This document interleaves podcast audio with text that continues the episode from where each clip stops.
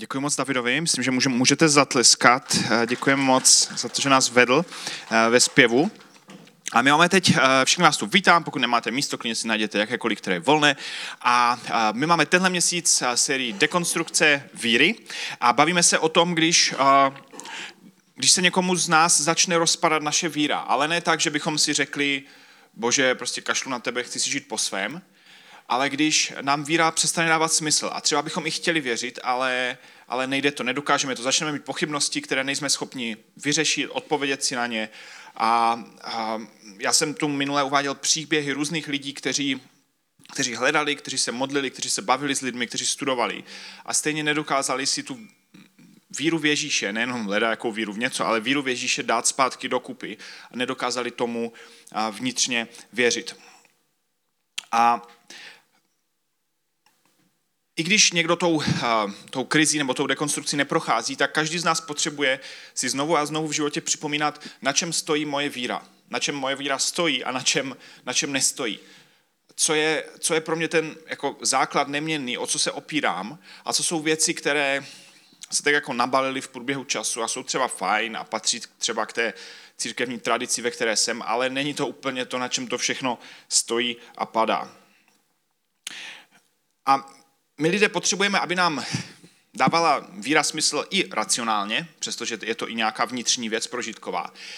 Ale v naší kultuře západní občas uh, přemýšlíme až moc, uh, možná až moc lineárně, až moc logicky, že, že potřebujeme, aby nám všechno dávalo smysl. Ale skutečnost je taková, že, že vztahy nevždycky dávají smysl. Vztahy si nedají vždycky změřit, vztahy si nedají vždycky nějak popsat jako, uh, jako vědecky. A stejně tak vztah s Bohem nebo vztah k Bohu je do určité míry věc, která je, je dynamická, která, která není až tak třeba logická, jak bychom si přáli. A Bůh je v něčem nespoutaný a má svoji suverénnost. A tak je těžké někdy sladit to, že, že potřebujeme, ať nám víra v Ježíše, v Boha dává smysl, ale současně, že to není něco, kde si můžeme prostě očkrtnout deset fajfek a, a, a teď teda věřím. Protože Bůh není automat nebo počítač, kde vstup se rovná, nebo kde máte vstup a jasný výstup. A, a já, jsem, já jsem tady minule, pokud se tu byli minulou neděli, tak já jsem tady otevřel více takových problematických témat. Potom jsem s hruzou zjistil, že dneska nestihneme se o všem z toho bavit. Takže, jo, protože to přesahuje náš časový rámec, i můj intelektuální rámec, tak se dneska budeme bavit jenom o některých věcech z toho, co jsem minule otevřel O něčem bude možná příště mluvit Bedřich Smola host a něco zůstane, na, eh, zůstane tajemstvím anebo na osobní rozhovory. Úplně úvodem, mimo naše dnešní téma, chci říct, že minule jsem nakousl jedno téma, které je zajímavé a lidi ho často řeší. A jenom jsem k němu chtěl říct pár vět. A to bylo téma věda versus víra. Že se často dává do kontrastu, ať už v médiích, nebo v různé literatuře, nebo eh, že se dává do kontrastu jako vědecký přístup k životu a jako duchovní nebo náboženský přístup k životu skrze víru. A ten konflikt je do velké míry uh, uměle vyhrocený lidmi, kteří jsou v extrémech na obou stranách. V podstatě se vytváří příběh, že ty věci jsou proti sobě a tím se vytváří nějaký tlak na to zařadit se do jedné nebo do druhé škatulky. A reálně statisticky zhruba polovina vědců na světě se zhruba uvádí, nejsou ateisté. To, že by všichni vědci byli ateisté a všichni věřící lidi byli uh, jako iracionální uh, amatéři, uh, tak úplně svět nevypadá. A i v historii křesťané byli často nositeli rozvoje a poznání. Že v historii ten konflikt věda versus víra se nikdy moc jako nehrotil tak, jak se, jak se hrotí v poslední době. A tak bych nechtěl, abychom padali do té pasti, že, že si budeme vybírat buď a nebo. Protože věda dokáže vysvětlit spoustu věcí na tomhle světě, ale, ale nedokáže vysvětlit všechny. A na druhou stranu Bible není učebnice ani dějepisu, ani biologie, ani zeměpisu. Byť se někteří křesťané v historii z ní snažili tohle udělat, ale Bible popisuje vztah Boha k lidstvu, boží příběh s lidmi a hledat v Bibli, otázky, hledat v Bibli odpovědi na otázky, které, na které neodpovídá, které tam prostě se, ne, se neřeší, tak je uh, zcestné, protože tam ty odpovědi prostě nejsou. A křesťané věří, že nám Bible bohatě stačí na to, abychom se napojili my jako lidé na, na boží příběh s lidstvem, na Ježíšovou roli v našich životech. A o tom Bible je a proto byla Bible napsána. Dneska se ale o tom nebudeme bavit a budeme se více bavit o, o jednom takovém tématu nebo oblasti. A já když jsem nad tím tématem přemýšlel, jsem si četl, poslouchal, tak, jsem, tak mi pořád vyvstávala jedna taková věc, že spousta lidí, kteří prochází dekonstrukcí víry nebo vážnými pochybnostmi, tak to je na základě toho, že se jim rozpadl nebo rozpadá nějaký obraz o křesťanství. A tak já jsem se snažil dívat do Bible a vrátit k tomu, jaký ten obraz křesťanství jako byl pro první křesťany, pro první církev která nebyla dokonalá, která měla spoustu svých problémů, byla tam spousta zrádců, a, ale byl tam nějaký obraz Ježíše, nějaký obraz Boha. A já zjišťuju, že, že často to, co se nám dnes, v dnešní době začne rozpadat, že to je něco dost jiného, anebo do velké míry, že to je jiné, než na čem stála víra prvních křesťanů. A pokud my si vytvoříme nějaký obrázek víry a křesťanství a Boha, který jako ta, který takový nemá být, který je zavádějící, tak je jasné, že se nám začne rozpadat. A u spousty lidí jenom otázkou času, než se nám začne rozpadat. A tak abych se chtěl dneska podívat a vrátit trošku k tomu, na čem stála víra prvních křesťanů. Ne, že by to vyřešilo všechny naše problémy, všechny naše pochybnosti, ne, že by to odpovědělo všechny naše otázky. Ale jsem přesvědčen, že pokud naše víra stojí na něčem úplně jiném, na čem stát nemá, na něčem, co je kulturně ovlivněné, prostě eh, tím, v čem jsme vyrostli, v jaké, do jaké církve chodíme, tak můžeme mít dost zkreslený pohled na Boha, na křesťanství a pak v nás vzbudí pochybnosti věci, které v nás vůbec pochybnosti vzbuzovat nemusí, protože, uh, protože ta naše naděje je úplně o něčem jiném. Jak jsem řekl, první církev nebyla dokonalá. Někdy se říká, že bychom všechno měli dělat tak, jak je první církev popsaná v Biblii a že to je ten vzor dokonalé církve. Já tomu úplně nevěřím, protože ta církev se občas chovala dost eh, katastrofálně, protože tam byli lidi, tak jako vždycky eh, v každé církvi. Ale odhodlanost a víra těch raných křesťanských vedoucích a osobností byla rozhodně ohromující a podivuhodná. A já bych se dneska rád podíval na takové tři krátké epizodky, které jsou tak jako lehce, lehce eh, provázané nebo lehce propojené. A eh, vyvodil z toho nějaké závěry. První epizoda je z, jmenuje se to Učedníci za zavřenými dveřmi. A je to epizoda eh, z Evangelia Jana z 20. kapitoly, napsal to Jan, jeden z Ježíšových učedníků. A když Ježíš zemřel, a eh, by, by, by byl ukřižován a eh, pohřbili ho, tak učedníci se nejdřív rozprchli, Petr Ježíše zradil a v podstatě celé to začínající hnutí se na několik dnů úplně jako rozpadlo, utlumilo. Učedníci byli uh, zoufalí, vlastně ta jejich naděje, kterou měli v Ježíši, že on přinese tu změnu, on, on, on Eh, jako změní jejich životy, bude měnit jako další lidi, kulturu kolem nich, tak vlastně se rozpadlo. Ježíš, Ježíš byl ukřižován a potom v těch následujících dnech eh, se eh, čteme třeba takovýhle záznam. Večer téhož dne, a to tam pokračuje nějaký příběh, onoho prvního dne v týdnu se učedníci kvůli strachu z židovských představených sešli za zavřenými dveřmi. Takže učedníci přišli o Ježíše, už měli možná nějaké indicie, že je vzkříšen, ale, ale jako nebylo to zpátky, že by zpátky byly jako celá parta pokupy a zase jako dál, jako zase fungovalo dál. A židovští představení byly tehdy velká autorita. Byly to duchovní autority toho národa, byla to přirozená autorita i pro učedníky, protože byli židé a oni se schovávali jako vlastně přívrženci jako ukřižovaného jako vedoucího toho hnutí že se báli, že se jim farizeové, že se jim ti duchovní představení budou mstít. Takže učedníci jsou, se schovávají za zavřenými dveřmi a bojí se. Mají strach, jsou, uh, bojí se, co s nimi bude, co s nimi ti židovští představení udělají. A je tady strach, schovávání se, nějaká možná panika. To je první scéna. Teď si přečteme scénu o kapitolu dál. Jan 21, ta scéna se jmenuje eh, barbecue a ne snídaně na pláži. A učedníci jako asi no, nevěděli, co mají dělat, tak nemůžete jenom tak jako sedět a prostě měsíce čekat, jako, jestli se náhodou jako něco stane, tak šli dělat zpátky to, co jako uměli a to bylo u některých rybaření. Takže šli zpátky rybařit, aby měli nějaké jídlo nebo aby si něco vydělali. A v Janovi ve 21. kapitole, což je poslední kapitola Evangelia Jana, což je mimochodem zajímavé, že on se rozhodl vlastně uzavřít celé to svoje, ten příběh o Ježíši poselství, uzavřít tady tím příběhem. A je tam napsané, jestli Ježíš znovu učedníkům ukázal u jezera, kde přišli rybařit.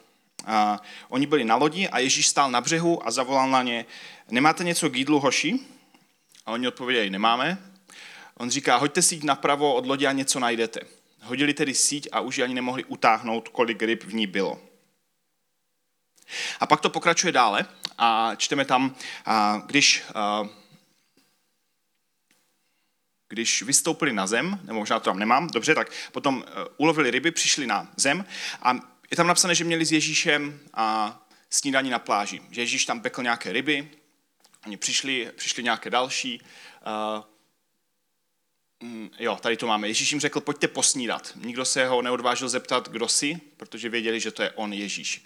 On přistoupil, vzal chléb a dával jim a podobně i rybu. A mně se strašně líbí ten lidský obraz toho, že Ježíš, když se s nimi takhle sešel po svém vzkříšení, tak se rozhodl k tomu využít společné jídlo. Protože když spolu sedíte u společného jídla, mě vždycky vrtalo hlavou, proč zrovna tady ten příběh je tam zapsaný tak detailně. A zrovna na závěr Evangelia, kde by se dalo spíš podtrhnout nějaké jako teologické pravdy a všechno jako zopakovat, se sumírovat.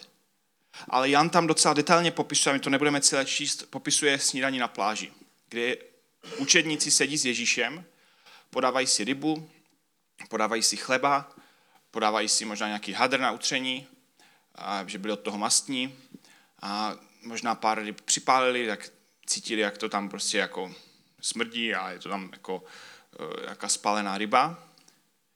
Že když s někým sedíte u jídla a cítíte, podáváte si to jídlo, cítíte to, vidíte, jak je mastný, má mastné ruce, vousy, možná mi ležíš mastné vousy, asi předpokládám a ruce, tak to není něco, co si úplně vymyslíte. To je něco, co je velmi lidské. Že tam cítíme pusou, nosem, vidíme, slyšíme. Když někým strávíme čas u jídla, tak víme, že to je něco, něco reálného, něco skutečného, že se nám to nezdálo. Kdyby se Ježíš učedníkům jenom zjevil v nějakém snu a, nebo nějak, jako, nějak tak jako matně přišel do místnosti a to by bylo všechno, tak by si možná za 20-30 let mohli říkat, nebo možná už za pět let, že se jim to zdálo. Že zrovna nějaká halucinace, nebo že to bylo ve snu. Mně se občas stává, že si nepamatuju, jestli něco se doopravdy jako proběhlo nějaká konverzace, nebo se mi jenom zdála. Ale Ježíš si vybral z učedníky strávit čas u jídla společného jídla, které je plné eh, všech našich smyslů, plné emocí. A když Jan tady to za několik desítek let zapisoval, tak si to pamatoval. Dokonce si pamatoval, kolik těch ryb bylo. Že jich bylo 153, tam čteme, těch, co ulovili. Nevím, koho to, kdo to chtěl počítat, možná Matouš, protože byl celník a byl zvyklý počítat peníze, tak možná tedy by spočítal. A to je příběh, který se stal potom, co, je, co učedníci byli schovaní eh, strachy a báli se židovských představených. A teď si přečteme třetí scénu. Petr a Jan, eh, dva z Ježíšových takových nejbližších učedníků, ve skutcích, skutky apoštolů, té kniha, co následuje v Biblii, tak Ježíš už odešel do nebe, vyslal je, oni začali nějak fungovat. Petr měl takové plamenné kázání. A potom je napsané, že u vstupu do chrámu uzdravili chromého člověka. Byl tam chromý člověk, Petr a Jan přišli, uzdravili ho. A ten člověk byl docela asi známý, protože byl chromý od narození. Byl tam hodně dlouho. A teď najednou všichni viděli, že chodí. Což pokud někoho jako x let potkáváte, že prostě je chromý a najednou není chromý, tak to vzbudilo docela rozruch. Zbudilo to velký rozruch v okolí, ve městě, všichni to řešili. A tak ti židovští představení si Petra s Janem zavolali a řekli, podívejte se, vy tady dáte nějaké takové no působíte tady rozruch, kazíte prostě morálku, lidi prostě začínají tady jako se ptát na nějakého Ježíše a mohli byste prosím být sticha?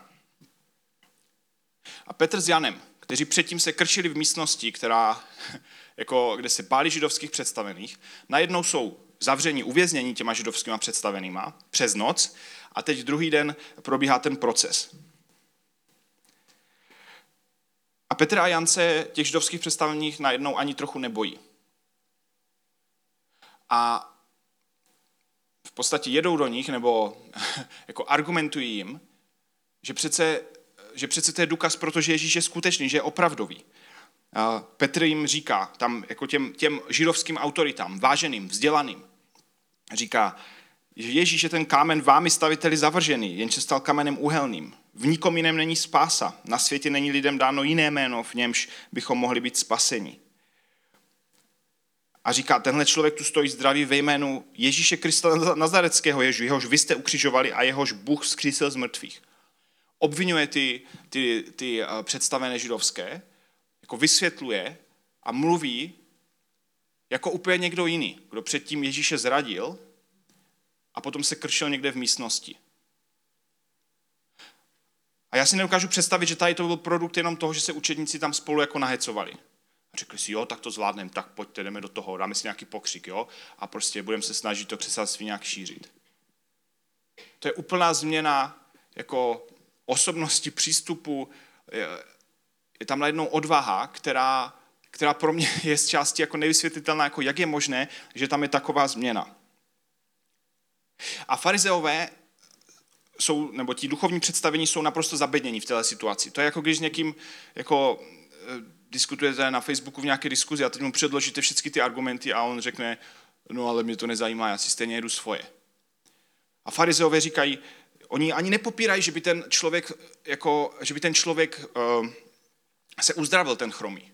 Oni říkají, jo, jasné, všichni to ví, ale už o tom nemluvte. A Petr a Jan odpovídají větu, která je pro mě strašně silná, nebo dvě věty, které jsou strašně silné pro mě.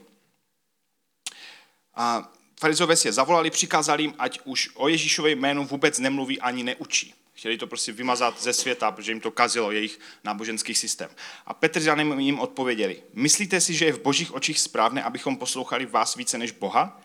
Nemůžeme nemluvit o tom, co jsme viděli a slyšeli. Petr a Jan říká, my nemůžeme nemluvit o tom, co jsme viděli a slyšeli. V tom je víra Petra a Jana trošku jiná než naše víra dnes, protože my jsme ty věci, my těm věcem věříme. Ale oni je viděli a slyšeli. Oni na té pláži byli s Ježíšem a farizové jim říkají, jo, to, to bylo fajn, to jako kněz tomu věřte, ale nikomu to neříkejte. Oni říkají, jako nějak se asi úplně jako míme, protože jako my jsme s Ježíšem byli na té pláži. My jsme s, ním, s ním jedli ty ryby, on byl skutečně vzkříšen, my jsme to viděli, my jsme to zažili, my to prostě víme. A tady ten člověk byl uh, uzdraven v jeho jménu. Jako to přece není jedno, to přece nemůžeme jako vymazat, o tom, že můžeme přestat mluvit. Vy to mění úplně všechno. A farizové na to říkají, no ale nemluvte o tom. A Petr Jan řekli, to nemůže, to není možné. To, co jsme zažili, je tak silné, že my to chceme a musíme dál šířit. Takže první scéna, učedníci se bojí a schovávají ze strachu před židovskými duchovními. Druhá scéna, učedníci se setkají se skříšeným Ježíšem na pláži, mají grilovačku, vždycky je nejlepší mít grilovačku. A potom třetí scéna, učedníci se nebojí otevřeně postavit těm duchovním představeným, židovským duchovním a trpět pro svou víru. A pak dál a dál skutky pokračují příběhy, kdy někteří následovníci Ježíše byli ukamenováni, přestože to židé nesměli dělat, že byli pod římskou nadvládou, všechno museli rozhodovat římani, každý trest smrti. Židé se tak naštvali, že některé křesťany ukamenovali, a Petra s Janem pak e, věznili a je to nemohlo ani zpomalit. A pro mě je otázka, kde se v nich vzala ta odvaha. Na čem, na čem stála jejich víra? A já si myslím, že to do velké míry bylo dost jiné, než na čem stojí naše víra dnes. A tím nechci vůbec smazat naše různé pochybnosti a, a, a věci, které si potřebujeme vysvětlit, ale představte si, že bychom tu pozvali třeba Petra. Jo? Představte si, že bychom měli talk show, vyvolali bychom si prostě Petra, uh, pozvali bychom si ho tu jako na návštěvu a ptali bychom se, Petře, tak ty teda si ten jeden z hlavních učedníků Ježíše, tak, tak uh, vysvětli nám, jako jak se vypořádáváš, jak se vypořádal s tím, jako že některé věci v Bibli úplně nejsou jasné, že úplně nedávají smysl. Jako že, že nevíme, jak to přesně, jestli tak bylo přesně napsáno, jestli to všechno se jako k nám doneslo úplně jako správně, jestli to nikdo jako nezměnil. Petr by na to asi řekl, já nevím. Já jsem, on byl ukřižovan a pak jsem s ním snídal na pláži. No dobře, Petře, ale jako podívej se, v jakém stavu je církev, jako proč to Ježíš trošku neošefoval, kolik, kolik, kolik vedoucích církví někoho jako zradilo, podrazilo, kolik lidí, jako, kolik lidí zklamali, kolik lidí odešlo z církví, jako přece to nemůže být, viď, viď, přece, jak, jak si může Ježíš starat o svou církev, když to vypadá tak strašně? A Petr by řekl, nevím, já, se, já jsem s ním snídal na pláži, jako on byl, on byl tím, kým říkal, že je. Petr by asi řekl, ale vždyť to je normální, v církvi jsou zkažení lidi jako všude jinde. Možná by řekl, už za našich dob eh, byla spousta lidí, co víru zradila, podrazila nás. A, a v Bibli v Novém zákoně čteme řadu příběhů, kde nějací lidi opustili, zradili, podrazili. To se dělo vždycky a to je normální. A Petr by řekl, ale na to moje víra nestojí. Moje víra nestojí a nepadá na lidech, na nedokonalosti lidí, Myslím, že by řekl, moje víra stojí a padá na tom, že Ježíš řekl, že umře a bude vzkříšen, a pak jsem viděl, že umřel, a pak byl vzkříšen. A pak mi podával grilovanou rybu. A já jsem mu podával hadr, aby si utřel vousy. Dobře, Petře, ale co všechny ty věci, jako a, kolik tu máme těžkostí, jak, jak, jak prostě ten svět je nefér, co se všechno děje zlého, co se všechno děje špatného, jako prostě tím Bůh něco neudělá. No ono se to dělo vždycky. Petr by asi řekl, my jsme s tím počítali od začátku. Že tenhle svět je na nic a bude na nic, ale že Ježíš ho přemohl.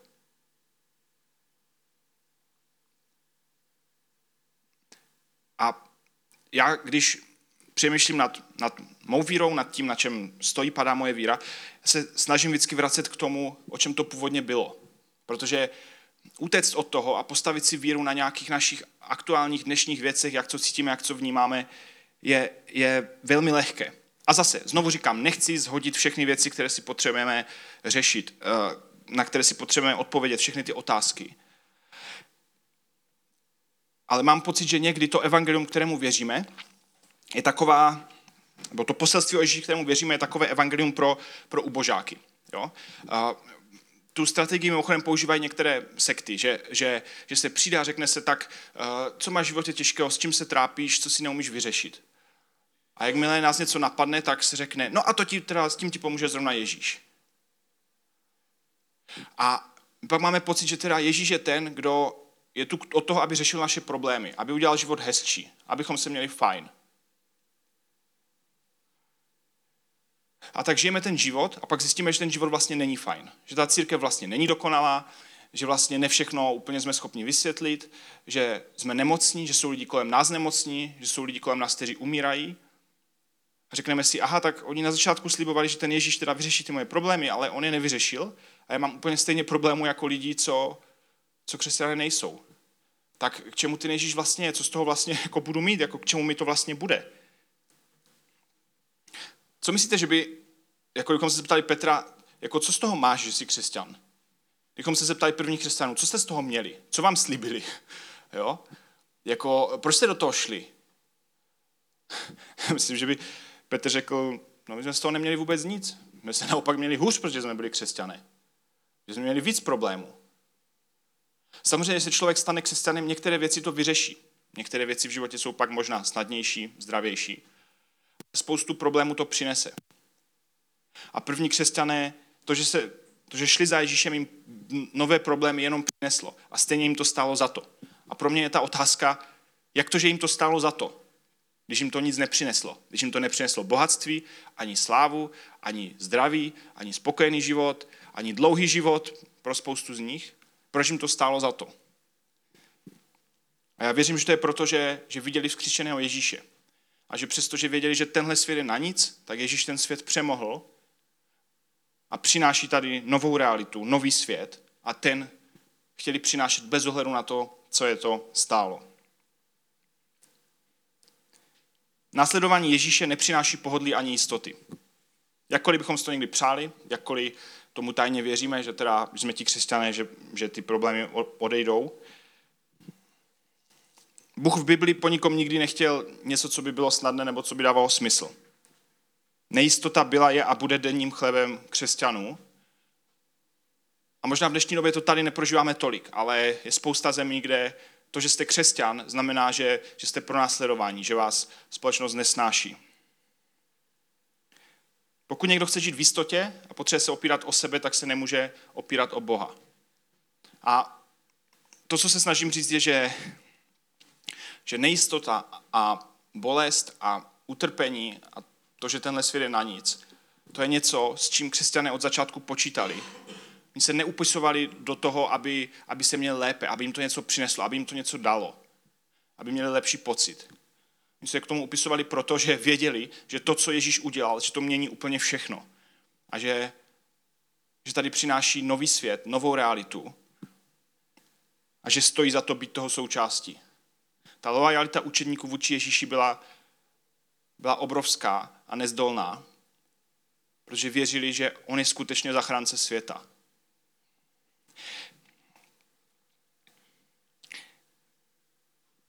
Já jsem se v poslední době bavil eh, s různými lidmi, a, eh, a, s, různými, lidmi, co třeba z církve odešli, anebo s jejich blízkými, kteří mi popisovali jejich příběhy.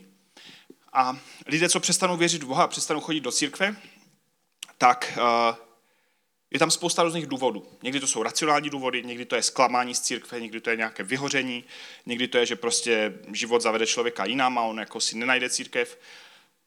Ale nikdy jsem neslyšel argument, že by lidi měli problém s Ježíšem, že by Ježíš byl ta příčina, že, že, že, že mu nevěří, že uh, uh, většinou tam je problém úplně někde jinde. A lidi nemají problém s Ježíšem, mají problém s církví a s tím vším okolo. A já bych si moc přál, aby to, naše, to, na čem naše víra stojí a padá, aby to bylo to, na čem stála a padala víra prvních křesťanů. Ježíš, jeho poselství, jeho charakter, to, co on přináší na tenhle svět, to, že jdeme za ním.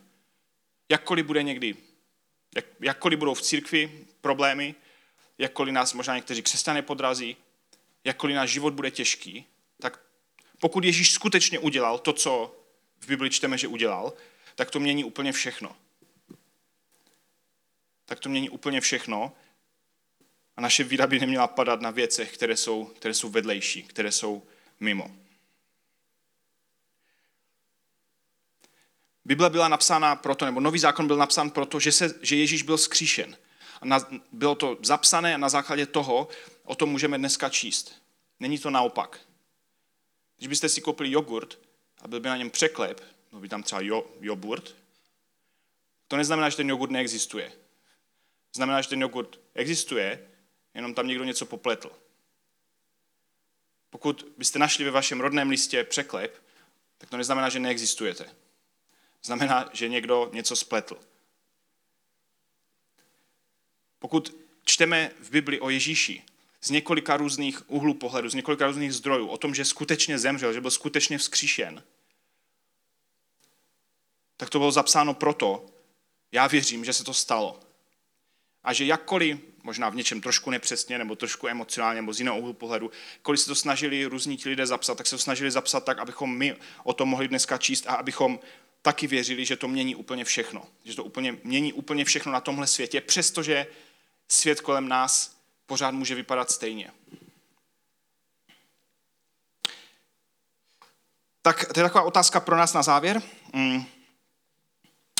Stojí moje víra na tom, že je mi v církvi fajn, že jsem rád, že za mě Ježíš zemřel a tudíž jdu do nebe a nemusím nic řešit. Stojí naše víra na tom, že když budu žít dobře, tak se budu cítit, že mě Bůh přijímá a budu se mít dobře? Nebo stojí moje víra na tom, že Bůh vyřeší všechny moje problémy a starosti a budu se mít líp, protože jsem křesťan? A nebo moje víra stojí a padá na tom, že Ježíš jako člověk zemřel a vstal z mrtvých, abychom mohli mít nový život, žít v nové realitě, být světlem a přinášet lásku a boží hodnoty lidem kolem nás a čekat, že se pro nás Ježíš jednou vrátí.